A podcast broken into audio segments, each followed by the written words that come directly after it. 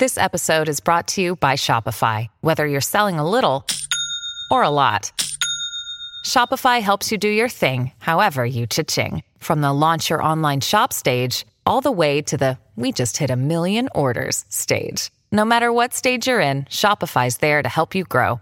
Sign up for a $1 per month trial period at shopify.com/special offer, all lowercase. That's shopify.com/special offer.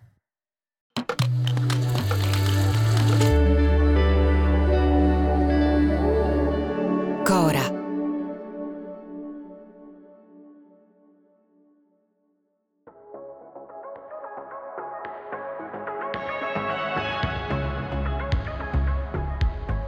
Il 2 novembre 1981 il New York Times pubblica un articolo che inizia più o meno così. A Times Square, fino a qualche anno fa, i cartelloni pubblicitari avevano le scritte lampeggianti di Camel, Planters Peanuts e Maxwell House. Guardali ora. Panasonic, Sony, Seiko, liquore Midori, fotocamere Canon, pellicola Fuji. Prima di trovare un marchio non giapponese, come ad esempio Coca-Cola, bisogna guardarsi intorno un bel po'. Siamo all'inizio degli anni '80. Il Giappone è una tigre asiatica che inventa nuovi prodotti tecnologici. Lavoro duro, serrato, precisione, puntualità e disciplina. È un po' l'idea che gli americani si fanno dei giapponesi. Arriva il Walkman, ad esempio, un'invenzione giapponese che rivoluzionerà per sempre come siamo abituati ad ascoltare la musica. E poi ci sono le macchine fotografiche, gli orologi, le auto, cominciano a esserci gli appassionati di manga, di anime. Ma c'è anche qualcos'altro che all'improvviso arriva dal Giappone. Il sushi. Nella seconda puntata di Altri Orienti, quando raccontavamo dell'omicidio dell'ex premier giapponese Shinzo Abe e della Chiesa dell'Unificazione, c'era un dettaglio che ci aveva incuriosito, ma che non avevamo avuto il tempo di approfondire. Il dettaglio è questo. Il capo della Chiesa dell'Unificazione, il coreano Reverendo Moon, è considerato l'uomo che ha portato il sushi negli Stati Uniti. Pare che all'inizio, quando ne parlava con la sua famiglia, questa idea fosse chiamata in codice la cosa del sushi.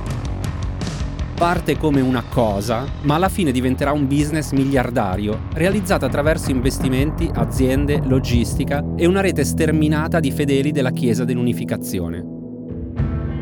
E come tutte le cose di moda negli Stati Uniti, con qualche anno di ritardo, anche il sushi sarebbe arrivato in Italia. Sono Simone Pieranni e questo è Altri Orienti, un podcast di Cora Media. Ogni settimana vi raccontiamo cosa succede in Asia e come cambia un continente che determinerà anche il nostro futuro.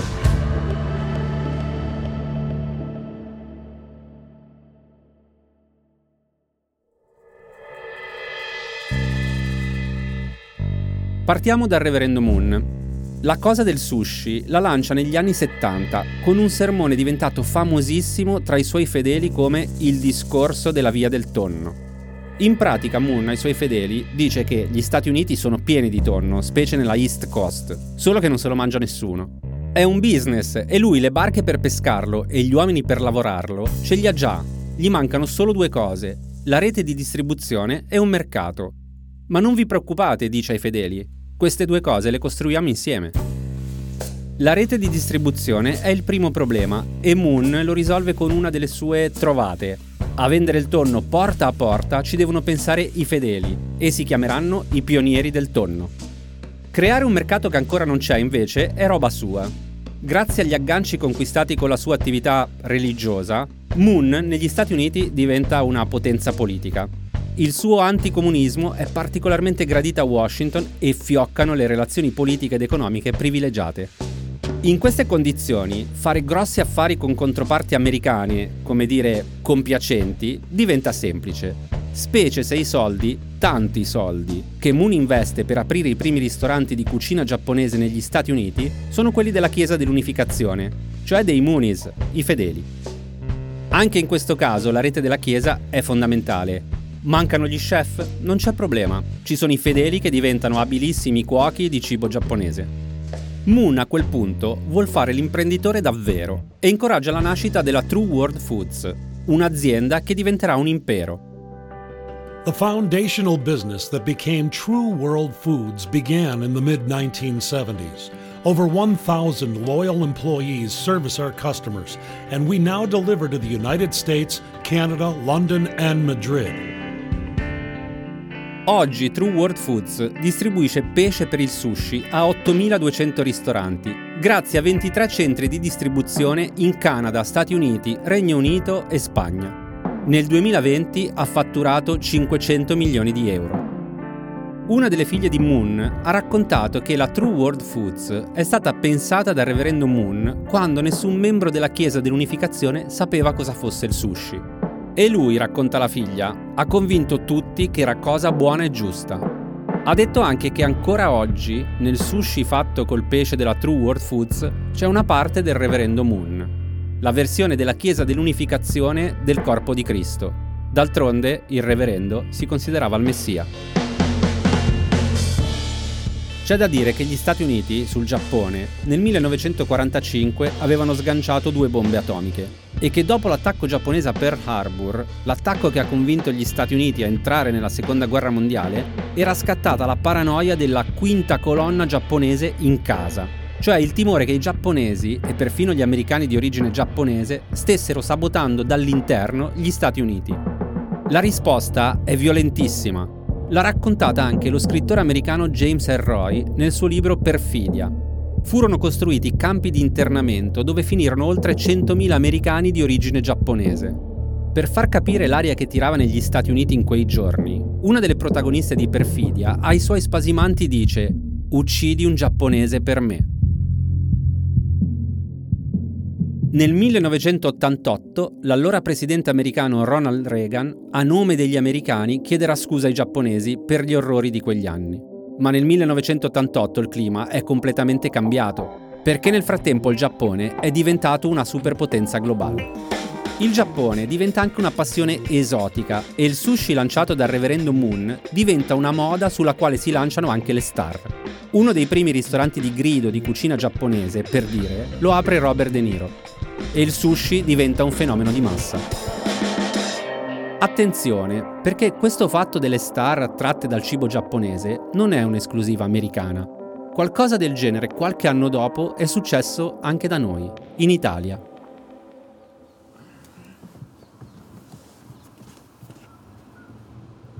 Tanti via. Andiamo. Allora, Infernetto? Infernetto. Questi siamo io, Matteo Miavaldi, che è il coautore di questo podcast. Siamo nella sua macchina, tra l'altro, e stiamo andando all'Infernetto. Infernetto! Perfetto, all'Infernetto. Partiamo. Guida con prudenza. Dai. Inaccettabile. Infernetto tecnicamente è a Roma. È nel 10° municipio, in pratica attaccato al mare di Ostia. E da Piazza Navona, per capirci, sono almeno 40 minuti di macchina, 30 chilometri. E qui, veramente nascosto in un vicoletto dietro a una farmacia, c'è Mika-Chan. Buonasera. Buonasera. Ciao, buonasera. Scusatemi, io devo già... Piacere. Simone. Matteo, molto piacere. Ciao. Ciao, buonasera. Buonasera. Faccio l'ultimo tagliolo, sono da voi. Mika-Chan è il ristorante di Michaela e suo marito, Paolo. E già qui dobbiamo fare una precisazione. Questo non è un ristorante, è una izakaya. L'izakaya è una sorta di taverna trattoria dove si viene per bere accompagnando poi la bevuta con un qualcosa da mangiare. Rimane una cosa da trattoria rustica, tant'è vero che nel periodo post-Covid abbiamo utilizzato le tovagliette sul tavolo, ma ciò non toglie che potremmo ritoglierle, ad esempio, perché nell'izakaya di solito non ci sta più nel ristorante più un po' più elegante, e ad esempio non si apparecchia, si mettono i piattini al centro del tavolo con le bacchette sopra, poi ognuno se le prende, cioè deve essere una cosa rilassata. Quello che mi dispiace è che qui in Italia ho dovuto mettere le sedie, perché gli italiani non mangiano sugli sgabelli, cioè mangiare sugli sgabelli agli italiani proprio non gli piace, quindi li avevo comprati ma tutti si lamentavano di questi sgabelli, ed è un peccato perché fa parte dell'esperienza dell'izakaya, della trattoria, dell'essere una cosa alla mano. Salute. Salute. Alla salute. Campai. Campai. Campai calabrese. Michaela ha aperto la sua izakaya nel dicembre del 2018. L'ha aperta dietro casa sua, all'Infernetto, un po' per comodità e un po' per necessità tecniche. La brigata in cucina è formata da lei e suo marito, Fine. E per gestire un'izakaya come Dio comanda serve una dedizione particolare. Quando io lavoro e stacco all'1 di notte e la mattina devo restare qui alle 8, se abitassi in centro sarebbe ingestibile. Anche il pomeriggio, ecco, domani devo fare il ramen, che sono 5 ore di cottura, quindi stacco magari alle 2, poi alle 5 devo restare qui. Se abitassi al centro, dovrei abitare al centro, quindi a quel punto dico abitiamo direttamente vicino. Il posto è piccolo, tiene un massimo di 18 coperti, davanti a un bancone pieno di bottiglie di sake, stampe, statuine, souvenir e riviste giapponesi. In bella vista su una mensola c'è anche un grande manekineko, la statua portafortuna col gatto che tiene la zampa sinistra alzata. Michaela ci spiega che tutto quello che vediamo arriva dal Giappone, e quasi tutto dal Giappone se lo ha riportato lei. Allora, dunque, la mia passione nasce da quando ero piccola. All'età di 15 anni ho cominciato a fare karate e quindi a praticare le arti marziali, proprio vivendole come disciplina, non come sport. E mi sono appassionata e poi ho avuto l'occasione di andare in Giappone, diciamo, a lavorare e a praticare il karate. Lì, visto che a me piaceva tantissimo cucinare, mi sono avvicinata anche alla cucina, ho fatto dei corsi di cucina, ho anche insegnato poi cucina italiana in una scuola privata. Senti, ho letto che tu hai lavorato anche in un sushi bar in Giappone, giusto? Sì, ho fatto dei piccoli stage, mi hanno ospitato per poter praticare e vivere proprio l'esperienza vera. Com'è stato? Bello, molto molto bello, perché ovviamente qui è difficile ritrovare un'esperienza del genere dove si ha un contatto diretto con il sushi man, che diventa quasi quello che era un tempo il rapporto con il barista, che si andava lì, si chiacchierava, si parlava, tant'è vero che loro sono molto regolari nelle visite in diversi ristoranti e quindi hanno i loro punti fissi, quindi si diventa, non dico amici, però c'è un buon rapporto, ci si conosce bene, tant'è vero che poi in genere il sushi pensa già cosa prende la persona. C'è stata una cosa bellissima che ho provato a fare all'inizio quando ho aperto, però qui in Italia ancora un pochino, forse adesso potrei ricominciare, il bottiglione del sake da 1,8 litri che ha l'etichetta e ogni cliente si compra direttamente il bottiglietto del 1,8 litri e quando va lì a cena gli danno dalla sua bottiglia, cioè l'etichetta col proprio nome e tutto quanto. Ci spieghi che cosa è per i giapponesi il sushi, quando lo mangiano, in che occasioni, se ha qualche significato particolare? Dunque, il sushi è vissuto un po' come una cosa da festa, comunque sia, perché è una cosa importante. Ci sono anche in Giappone dei ristoranti a poco, i Kaitenzushi, quelli con il rullo che gira, dove mangiano anche in piedi, perché nacque così il Kaitenzushi, proprio per chi andava di corsa. Però il sushi, proprio quello, diciamo, buono, è considerato un po' un cibo da festa. Ha il suo costo, quindi viene riservato per alcuni momenti, anche perché loro stessi sanno che comunque sia non fa bene mangiare pesce crudo sempre, e quindi loro per primi, mentre il ramen magari se lo mangiano 3 volte, 4 volte a settimana, il sushi magari, ecco, può essere un paio di volte al mese. Siamo all'inizio degli anni 90. Michaela è appena rientrata da un viaggio in Giappone e a Roma i ristoranti giapponesi si contano sulle dita di una mano. Il sushi è ancora un lusso per pochissimi. 30 anni fa io stavo appiccicata con le mani alla vetrina di Mitsukoshi, che aveva questo bellissimo bancone che era tra l'altro anche teppanyaki e sushi, e dove io mi immaginavo questo mondo asiatico così stupendo, visto da lontano, così costoso. Poi sono andata in Giappone, tornando a 30 anni fa sono andata a lavorare in un noto ristorante di Roma di sushi, che è stato il primo ad aprire tra l'altro, e aveva un sushi tradizionale. Era costoso ovviamente, però dico anche ovviamente che era anche normale, cioè io adesso stando dall'altro lato capisco bene quali sono i meccanismi e le materie prime, soprattutto all'epoca, perché 30 anni fa ovviamente non c'era un tipo di commercio come c'è adesso così facile.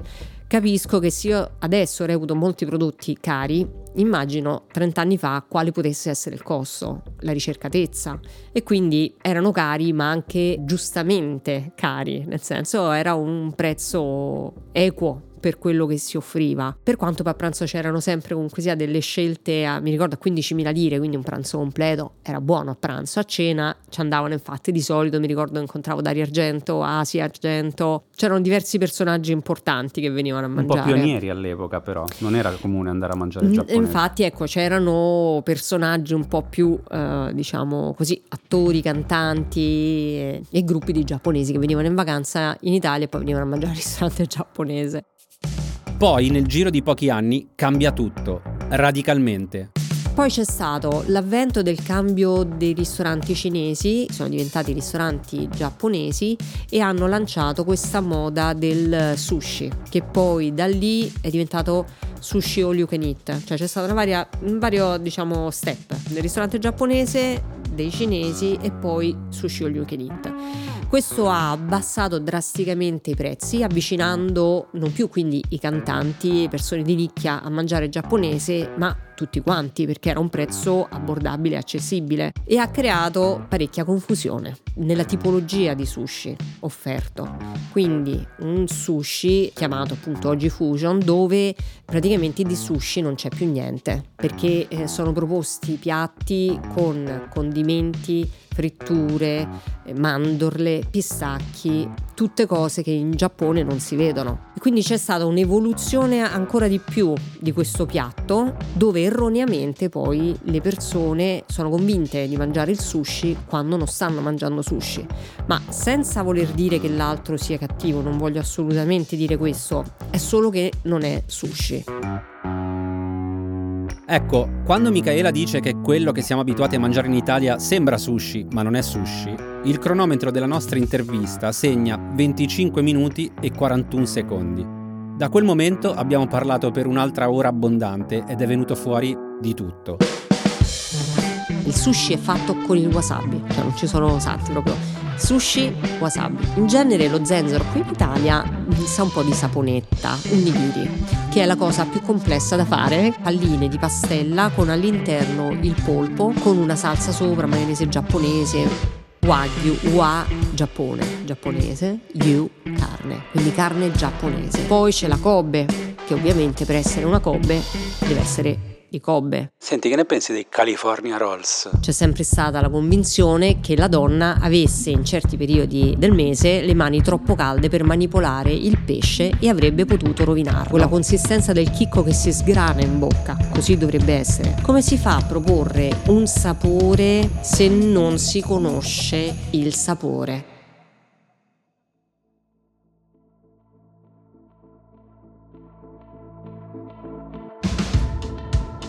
La puntata di oggi finisce qui, ma con Michaela, se vorrete, ci si risente tra una settimana. A venerdì prossimo!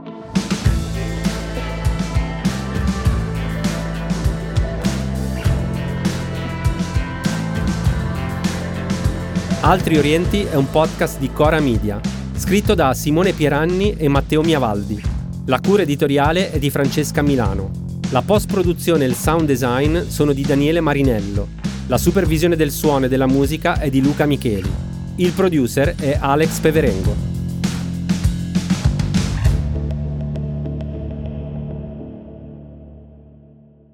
Le fonti degli inserti audio sono indicate nella sinossi.